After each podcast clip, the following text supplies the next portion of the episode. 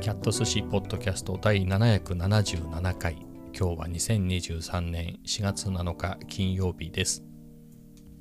777回ね。ゾロ目って言うんですか？えー、まあなんか気持ちがいいですね。777っていうのは。これ777っていうまあ777にせよ、まあ、666でも、まあ、666はあれだよね。ナンバーオブザビーストだから、まあ、縁起がいいあれではないですけれど。まあ333でも111でも、こうなんか揃うと嬉しいですね。はい。まあ、僕は単純に、まあ、並んでるから面白いなっていう以上のものはないんだけれど、あの、一般的にはどうなんですかね。777っていうとなんかパパチンコとかのスロットで揃ったみたいな、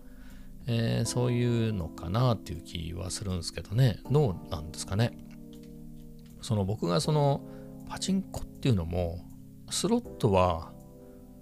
いわゆるパチスロっていうやつはやったことがないですね。パチンコは記憶であるのは自分でお金払ってやったっていうのは1回だけですね。まあ、自分でお金払わないでやったっつっても別にお金を巻き上げてやったとかではなくて多分子供の頃に父親が中学生ぐらいの時かななんかすごく、えー、僕が中学生の頃ね親父がパチンコにはまってた時期があってそれでなんかあの従業員連れてパチンコなんか暇だから行こうぜなんつって言って、まあ、それについてったことがあるぐらいなんじゃないかなと思うのね。でその時自分が打ったかどうかも覚えてないけどまあでもあれか。なんつうのあの右手でこう回すと自動でこう球が出てくるじゃない。そういうのを触らせてもらったような記憶はあるかな。あともっと前の記憶で言うと子供の頃住んでたねところの駅の近くにちっちゃいパチンコ屋さんがあったの。本当にちっちゃいパチンコ屋さんね。で、それは、やっぱ70年代中期後期ぐらいだからね、あ、中後期まではなかったな。多分、小学生1年の時にあったかないかぐらい。でもあれか、小学校の通学路のとこにあったから、本当に1年生ぐらいの時にあったかもしんないね。でもかなり早い段階でそこはなくなったのは覚えてる。で、そこはその指でこう、親指でこう弾く感じのあのレバーみたいなのをそれでやる本当の昔のパチンコ屋さんだったね。あそこに入った記憶はある。多分あるんだと思うんだけど、まあ、子供が勝手にね、一人で行くわけじゃないよ。親となのか誰かといったような記憶がするけどね。えー、まあそんな記憶はなんかあるかな。まあ、でも、はっきりと自分がお金を払ってやったっていうのは1回だけで、あの、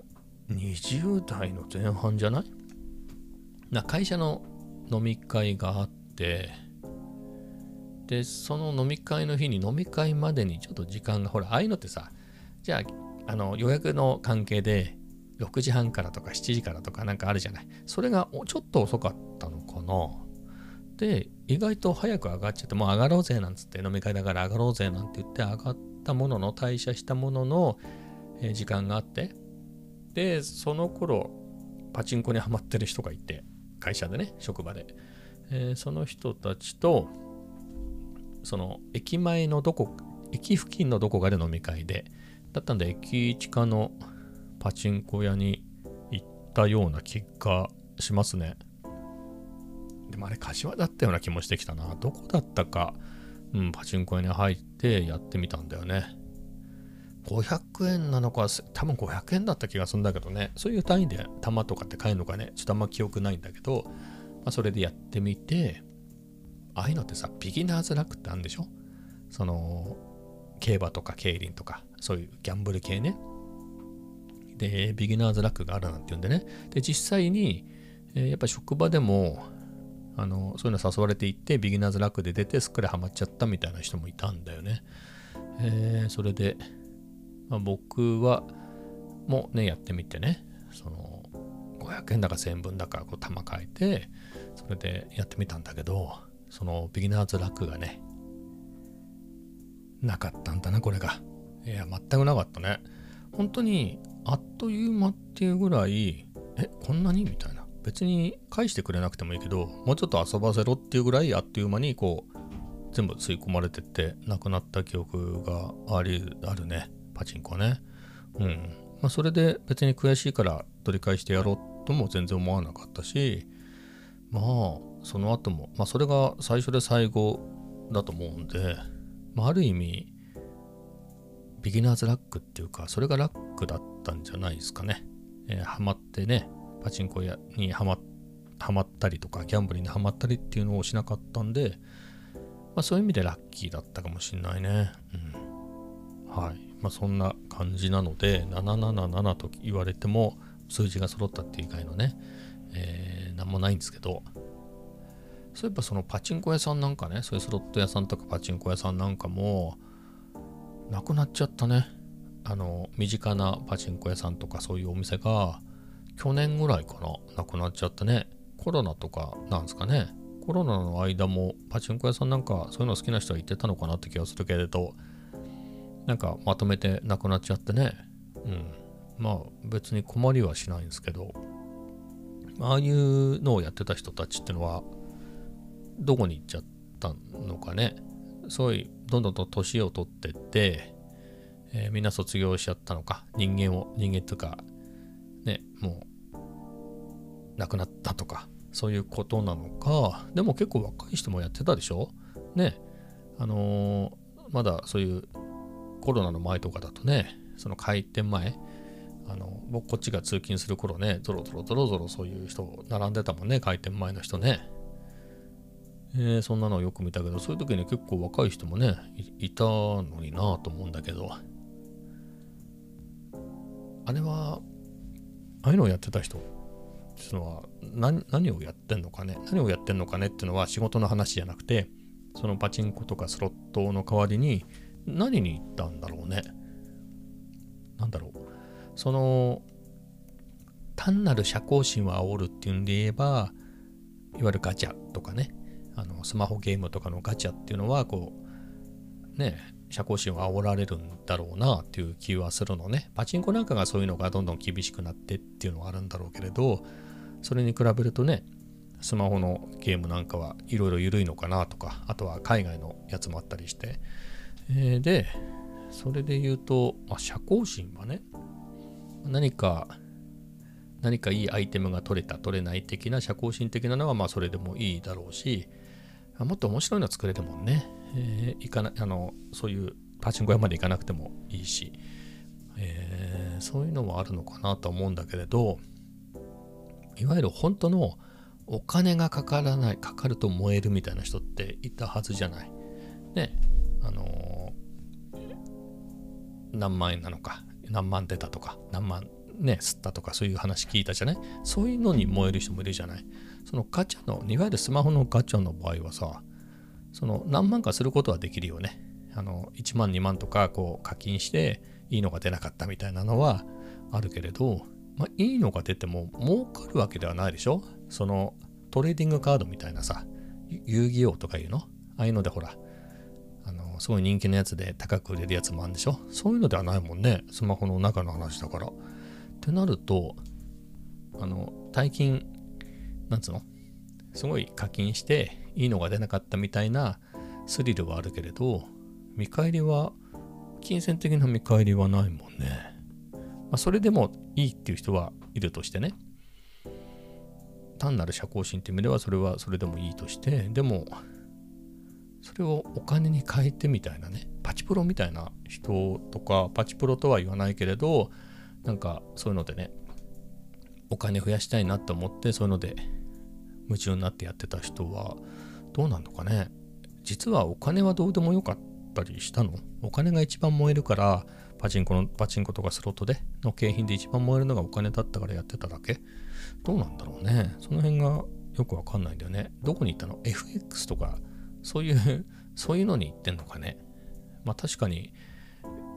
すごい、リターンはでっかいもんね。当たった時のリターンがね。パチンコ屋で1日で100万ってわけにはいかないでしょ。300万とかいうわけにはいかないもんね。まあ吸った時もたかが知れてるとはいえ、なかなかね、どこに行ったのかね。はい。ちょっと、もともとパチンコやってればね、そういう人たちがどこに行ったかっていうのはね、わかるんだけれど、どんどんね、パチンコ屋さんがなくなっちゃうほど、こうなったってのは、あれなのかね、玉、玉があんまり出なくなるとか、そういう、なんつうんですか、一発当たると大きいみたいな、社交心を煽るようなのがどんどん規制されてるとか、そういうことなんですかね。はい。まあ、よくわかりませんけれど。はい。まあ、いくら喋ったところでね、わからないものはわからないっていうことで、この辺にしますが、えー、では次の話題に行くと、えー、今日天気がね、悪かったね。えー、雨で、えー、だったんですが、あ、でも、あれだな。意外と思ったね。えー、朝ちょっと降ったけれど、一瞬、一瞬かね、一瞬というぐらいで、割とすぐ止んで、曇りのままで降りそうで降らない状態でずっといて、あれ結局夕方ぐらいまで降らずに済んだね。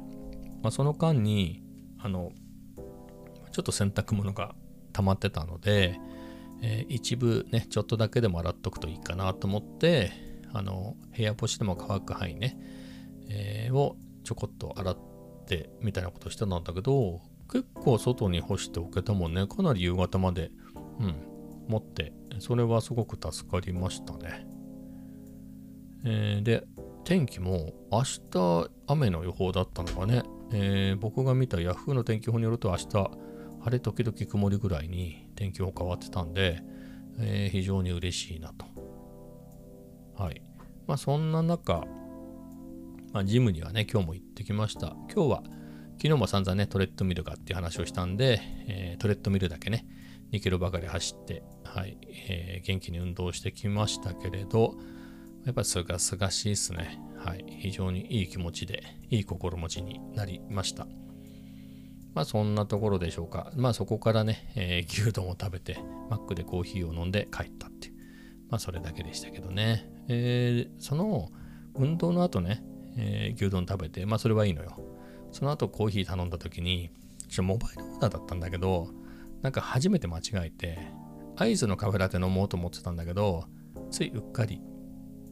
あの、ホットのカフェラテ頼んじゃったね。まあ、結果美味しかったから、まあ別にいいかなっていうところだけれど、あのー、値段がね、前150円のが、なんか100、あの、250円ぐらいになってたなと思ったんだけど、勘違いでしたね。それなんか違うやつだったキャラキャラメル、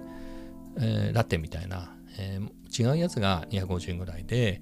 え、カフェラテは値上がりはしてたけど、150円が190円になってたのかな。えー、まあ、M サイズなんで、さらに50円ぐらい足して、M サイズを頼んで、えー、飲みましたけどね。やっぱ美味しいね。結構美味しいよね、マクドナルドもね。ちゅうか、正直なところ、なんだろうな、そんなに味ってないよね。ベローチェ、マック、えー、っと、トール、まあ、どこも同じだよね。まあ、僕の中で言うと、明らかにちょっと下がるのはあのファミレスのドリンクバーのコーヒーは、まあ、一段下がるかなって気がするの。マシンのせいなのか豆のせいなのかちょっと一段下がるなってのは思うんだけれど、まあ、あれが最低ランクかな。でなんだろう、まあ、ドトールそれ以上でいくとドトールとかベローチェとかあれとかみんな一緒かなって感じでねスタバは心なしか、うん、なんか美味しい気がするタリーズとかね。で、えー、その上が、まあ、これはもう気持ちの問題だけど、あの、張り切り系のサードウェーブ。あの辺はね、ラテアートとかも凝ってそうなやつね。まあ、いのは美味しいよね。より美味しく感じるねと。それなりに美味しいでしょ。やっぱりあんだけね、頑張って、マシンも操ってやってるぐらいだから、まあ、それでそれなりに美味しいかなって気はしますね。だからその3段階だね。うんまあ、サードウェーブじゃなくてもいいの。自家焙煎で、あのうちこだわりでやらせてもらってますみたいな喫茶店もそんな感じで美味しいかなっていうところなんでね。はい。えー、な感じを、3段階ぐらいだね。うん。3段階、4段階ぐらいで。でも、セブンのやつなんかだと、まあ、ここはまドトールとかあの辺のには負けてないよね。まあ、そのぐらいの味はね、担保されてるから、まあ、セブンとファミマのどっちが美味しいかみたいなのはあんまり、あんまり正直あんまりわかんないんだわ。うん。わかんないけれど、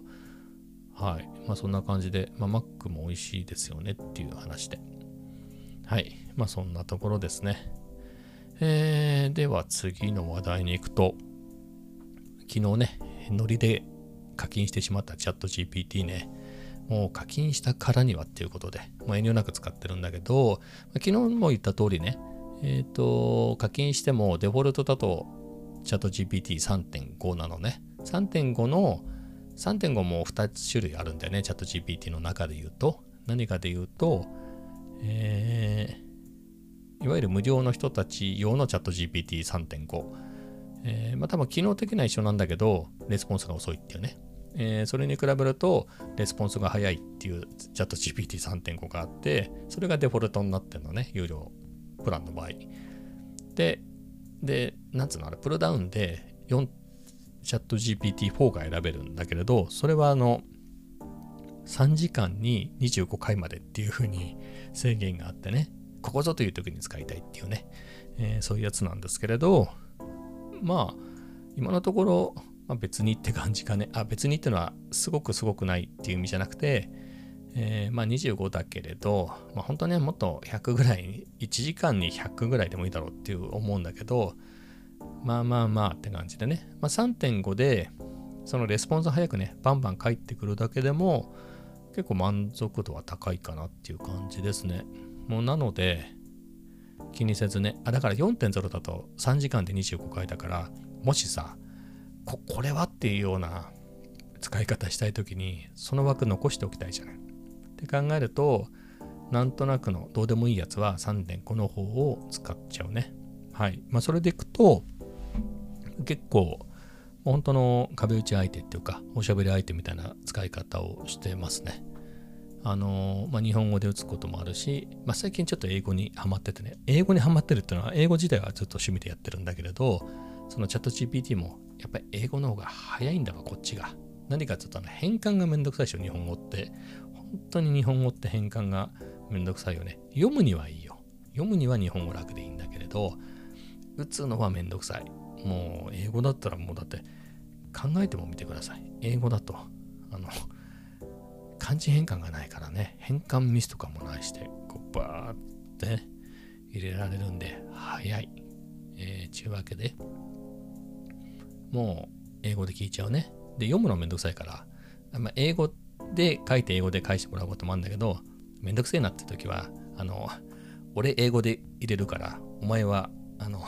日本語で返してって入れて、それで、ね、楽して、えー、質問を英語で入れて、えー、回答を日本語でもらったりとか、まあそれも別に英語の勉強のためだったらオール英語の方がね、いいので、まあ、全部英語にしたりとか、いろいろやってますね。で、そこからスペイン語にしてみたりね、スペイン語だけでやってみたり、えー、韓国語だけで、ちょっと韓国語を勉強中だから、あの、韓国語でやろうと思って、えー、韓国語で書いてね、またそれも向こうも用じゃなく普通の感じで、普通にね、ネイティブ向けにガーン韓国語で書いて返ってくるから、あの、僕はあの、勉強中だから、もちろん簡単な短いやつにしてくれっつって 言って、分かりましたなんつって、本当に分かってんのかなみたいな感じでね、えー、そういうのでやり取りして、まあ、楽しいですね。うん。やっぱりその、えー、接点が増えるっていうのはいいね。外国語で言うと、昔で言うとね、外国語の友達がいっぱいいたし、空手の時だと、本当に一緒にね、稽古もするし、稽古の前のもう30分ぐらいね、ずっと2人で話すような人もいたり、あと、その後の飲み会だったり、あと帰る方向も一緒でね、えー、だから2時間ぐらいずっと、2時間3時間ね、ずっと英語でその人とっていうような、えー、友達がいたりして、いい環境だったんでね、他にもスペイン語ネイティブの人もいたりしてね、すごくいい環境だったんだけど、今はそういうのもないし、まだリモート前だと、まあね、職場が銀座なので、本当に喋ろうと思えばね、あの、昼休み散歩して歩いてると道に迷ってる人いるんで、もう向こうから話しかけてくるからね、目を合わせて困ってる人ってさ、こう、誰かわかる人にいいかなってこう探してるじゃない。で、あの、英語できない人は目をそらすから、で、それを目を離さずにずっと見る人は喋れる可能性が高いっていうのは向こうも本能でわかるんだよね。で、話しかけてくるから、まあ、あとはこっちもフレンドリーなんで、目があったらはいとかね、えー、話しかけたりして、えー、まあ、英語ももそうだけれど、特にスペイン語圏っぽかったらね、あの、結構フランス人って多いのよ。で、フランス語以外、英語でもフランス語でもないやつが聞こえてきたら、もうまずまず、えー、耳をすんごい、えー、なんつうんですか、澄まして、これスペイン語来たなと思ったらもうスペイン語でガンガン話しかけるっていうね。そういうのがやれたりとか。あとはあれだね。本当にフリッカーとかねいろんなとこでインスタとかでもそういう写真バンバン上げてるとあのー、メッセージが来てね今度日本に行くんだけど会わないかとか、まあ、そういうのでできた友達とかもいてリピートでね、えー、何回も会ったりっていう人もいたりとかで。年に何回もねそういうのが毎月のように、えー、誰かと会ってたりしたんで、まあ、そういうので実際使う機会がねあったんですけど今はねリモートになってからまあコロナ禍でそういうのもなくなっちゃってね。まあですので、まあ、本当にインプットばっかりだよね。YouTube だったり Netflix だったり Amazon プライムだったり、まあ、そういうのでね英語のコンテンツを聞いて映画だったりまあ、そういうのばっかり。あとは英語のニュースみたいな記事っていうのは見るから、まあ、それぐらいだったんですけれど、えー、ちょっと GPT でね、えー、なんつうんですか、AI 相手ではあるものの、そういうのがバンバンやれるっていうのは、無限にやれるから楽しいですよ。うん。本当にね。あのいろんな雑談みたいなことにね、付き合ってくれるから、えー、まあ確かにそういうのでいくと、まあ人間でないですけどね。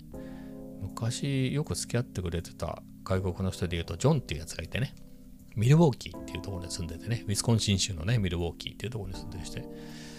えー、そういう人がいて確かねあれは iChat ってのはもうもうないのかね。あの Mac Mac 用に iChat っていうねチャットのツール。まあ AOL のチャットだったんじゃなかったっけ？AIM っていうの？えー、なんだっけ、AOL インスタントメッセンジャーみたいな名前の、あれと互換があるような同じプロトコルの iChat ってのがあって、それで、それのチャットルームみたいなとこで見つけたのかな？うん。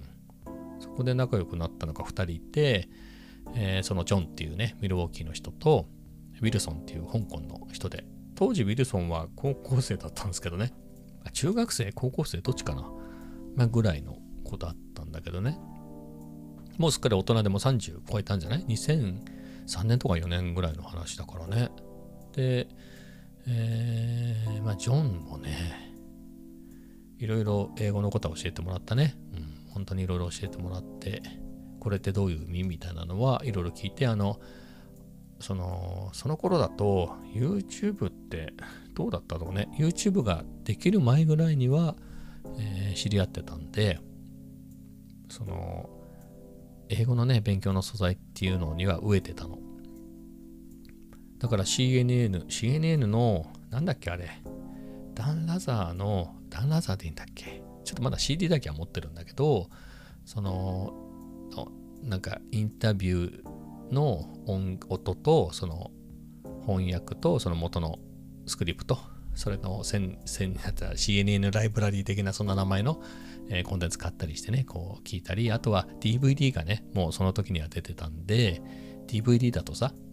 あの、ソフトによってはね、あのオリジナルの英語音源と、英語の字幕も入ってたりしてね、それが勉強になるなんて言って、まあそういうのを手にしたりして飢えてた頃だったので、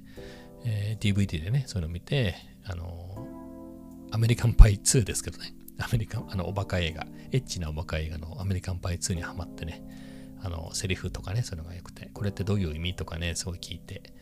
えー、いろいろ教えてもらいましたね。うん。いや、楽しかったな。はい。まあ、そんなようなことをしてて、まあ、そんな感じに近いね。うん。まあ、でも、ジョンもね、結構暇してたから、いろいろ付き合ってくれたけどね、まあ、こっちの、ジョンはね、働いてなかったんじゃないかな。フリーランスぐらいの感じでなんかやってたけど、まあ、実際はなんか心臓が悪くて、えー、みたいなこと言っててね、よく入院してるとか、そんなこと言ってて、えー、なんだろう。なんか次に発作が起きたらもう死ぬみたいなことは言ってたね。死ぬってのはその自殺するって意味ではなくて、あのもう命、体が持たないみたいなことは言ってて、そんな話もしてたんですけどね。えー、実際にその、えー、ジョンがね、亡くなってますからね、2011年に亡くなっててね、あのー、震災の頃には生きてたのよ。うん、で、その、こっち自身だっつうんでね。その頃は疎遠っていうほどでもないけど、彼もね、えー、その、あの頃で言うと何でやり取りしてたんだろう。ツイッターも2007年ぐらいにお互い同時期に始めてるんで、そこでもつながってたし、Facebook でもつながってたけれど、そのチャットするツールがどんどん変わってたんだよね。iChat から Facebook メッセンジャーでやったっていう記憶はないから、まあそればっかりだったかな。でも、その震災の時には、あの、Twitter のダイレクトメッセージでね、DM で来た、あれって DM じゃないかもしんないね。あの、メンションで来たのかもしんないね。大丈夫みたいな。そういうやりとりをしたりがね、それが最後だったね。で、そういえば最近ジョンどうしてるかなと思って Facebook 見たら、やっぱ、だからそれ2011年でしょ？でも2012年ぐらいにジョンどうしてるかなと思ったの。それで Facebook 見に行ったら、なんかすげえ追悼の言葉が並んでて。なんかほら Facebook ってあるあるじゃない？それを多分遺族なのか誰かが、えー、申請するのか手続きするとメモリアル的なページに変わっちゃうでしょ？そういうその個人を忍ぶページみたいなのに変わるんだけどそういうの変わってたね。それはすごく寂しいね。うん、結構それぐらい僕も夜更かしだったんでね。えー、結構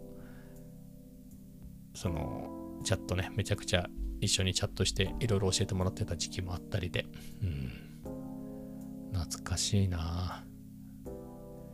えー、ジョンで言うとね、ジョンの思い出になっちゃったね。チャット GPT の話してたんだけど、まあいいや。えー、ジョンで言うと、なんだっけかな、おげおびお元気ですかみたいなのは、それはね、あれな、普通にそういうのもやってたけど、誰か俺に、僕以外にも日本語ができる日本人の、えー、そういうチャット仲間がいたみたいで、おびんびんですか？とか、なんかね、そういうのを そういうのを教わってきてね、すげえ面白かったですね。そういうのをこっちに投げてきて。ギンギンですか？みたいなね、そんな挨拶ばかりしてきたね。えー、それは面白かったなと思って、まあ逆も教えてもらいましたけど、いやー、懐かしい。もうね、12年、あ、11年か、2011年の、えー、12月にね、亡くなってたんで、12年か。12年ちょっとね、いやー、早いね。はい。まあ、そんなのを思い出しましたけれど、ジョンはね、なんだろう。まあ、今ね、サブスクの時代なんであれですけど、CCR の、CCR だよ、クオ、ん？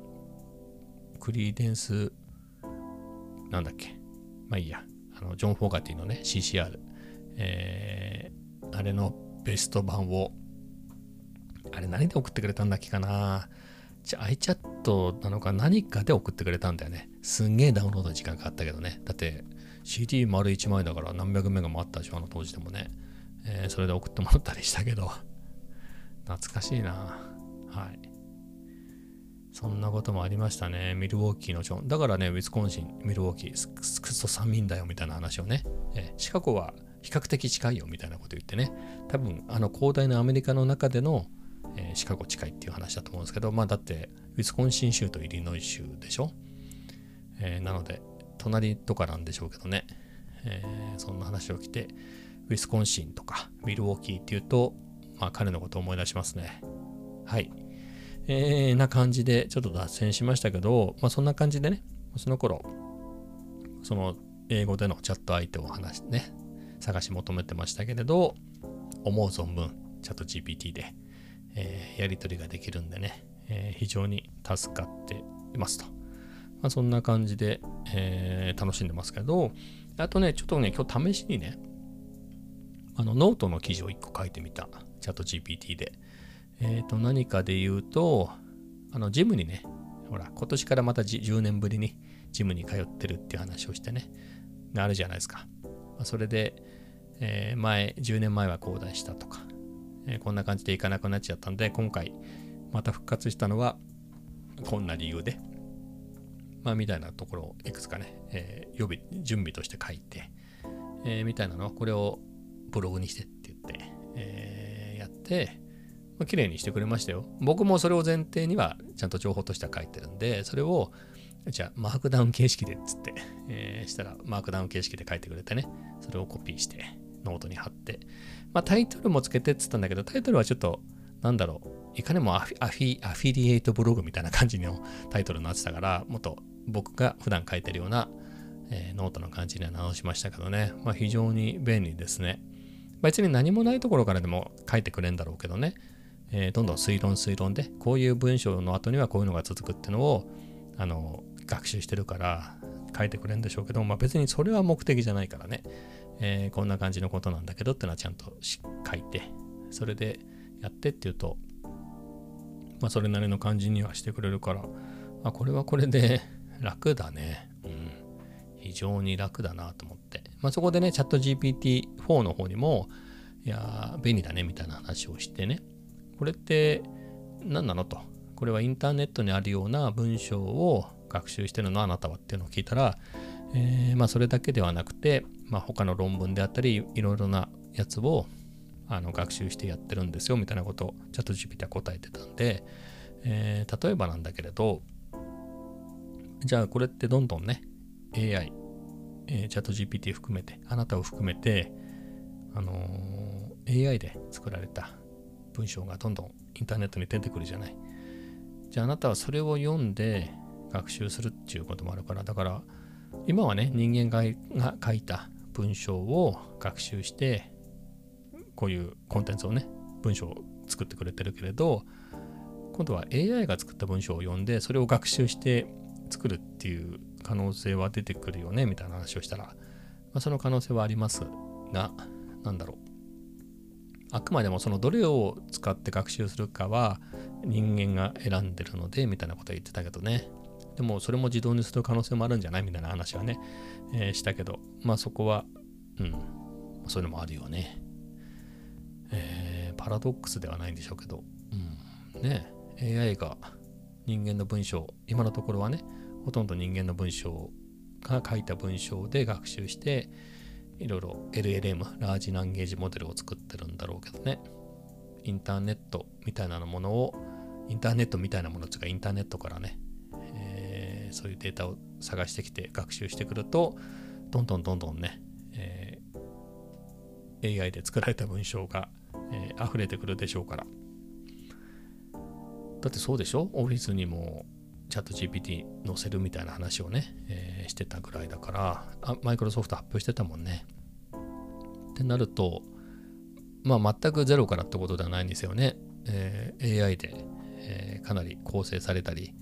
文章を持ったり、要約されたり、そういった文章が世の中には結構増えてくるのかなと思うんでね。えー、AI が作ったやつを AI が学んでみたいなことになってくるのかね。どうなんでしょうね。はい。まあ、みたいなことをちょっと思いました。まあ、そんなことですかね。まあでもね、いや、実際ね、自分でお金を払ってチャット GPT やってみて思うんだけれど、これ3000円払ってもさ、3時間に25回ぐらいなわけよ。チャット GPT4 だとね。で、えー、これ画像認識なんか言ったらどんぐらいかかるのかなって感じだよね。あの、API とか使わないと、あ、今って画像認識はできないのか。それをやできるようにする予定ですみたいなのはあったけど、API とかだとできんのかね。だとしても結構あれ別料金だから結構金かかると思うんだよね。ってなると、今今の段階でオフィスにチャット GPT-4 をつけたとしてだよ。チャット GPT って別にオフィスが動くパソコン上で動いてるわけじゃないじゃない。えー、マイクロソフトのサーバー上で動いてるはずだよね。AWS では動かさないよね。マイクロソフトだから。ちゃんと自分のとこでやると思うんですけど、そこで動かしてるってことは、リソースもかかるよね。いくらめちゃめちゃ金持ってるっつったってね。赤字、まあ、赤字になるまでっていうわけにはいかないだろうからね。赤字っていうか、まあ、単体で赤字ぐらいでどうなんでしょうね。えー、別にそんなことしなくてもね、オフィスちゃんと売れてるからね。そこに無理してって考えると、どんぐらいのあれなんでしょうね。あのまあ、プロセッサーとか GPU とかそういうののパフォーマンスがどんどんどんどん良くなっていけば、ねえ、えー、なんつうんですか、費用対効果的には安くなるのかな、良くなっていくのかなと思うんですけれど、今のね、その、え、どうする？オフィスで何かやります？これをチャット GPT とか、まあ、オフィスで何ていう名前で呼ぶのか知りませんけれど、そういう AI でね、ちょっといろいろ文章を直してもらうとか、あの、いいように要約してもらうなり、持ってもらうなりね、そういうのをしてもらうときに、3時間で25回までですみたいなこと言われても困るじゃない。ね。って考えるとね、普通にオフィスの機能として使わせてほしいよね。ワードなり、アウトルックなりのね。って考えると、そんなにすぐなのかなって気はしますよね。うん。どれぐらいの、あれなんでしょうね。まあ、金もらって、しかも、それって、今のオフィス365の普通の料金だけでいけるのか、さらにね、あの、そのチャット GPT 使う分お金くれなのか、まあ、そこが気になるよね。うん、そのままだってなると、なかなか、だってそもそもオフィスに正直ライバルってないじゃん。その中でね、まあもちろん、なんだろう、他のライバルがね、そういうのを積んだ他のライバルが出てくる前に先を越しとくっていうのかもしれないけどね。現実的に、技術的にはできるよね。技術的にはできると思うんだけど、それを、じゃあ Office 365の人に今の、今と同じ料金のまま、えー、自由に使えるようになるっていうのは、どれぐらいのことなのかなと思ってね。あの、本当に限られた人たちだけに使わせるぐらいだったら、今すぐできると思うんだけどね。ちょっとその辺が気になりまするね。はい、いざ実際自分で金払ってみて使ってみると、はい、そういうことを思いました。まあ、非常に、まあそう言ってもね、何年も先ではないんだろうけどね。はい、そんなことが気になりましたよと。まあそんなところですかね。はい、えー、じゃあね、今日はこんな感じで終わりたいと思います。それではまた明日。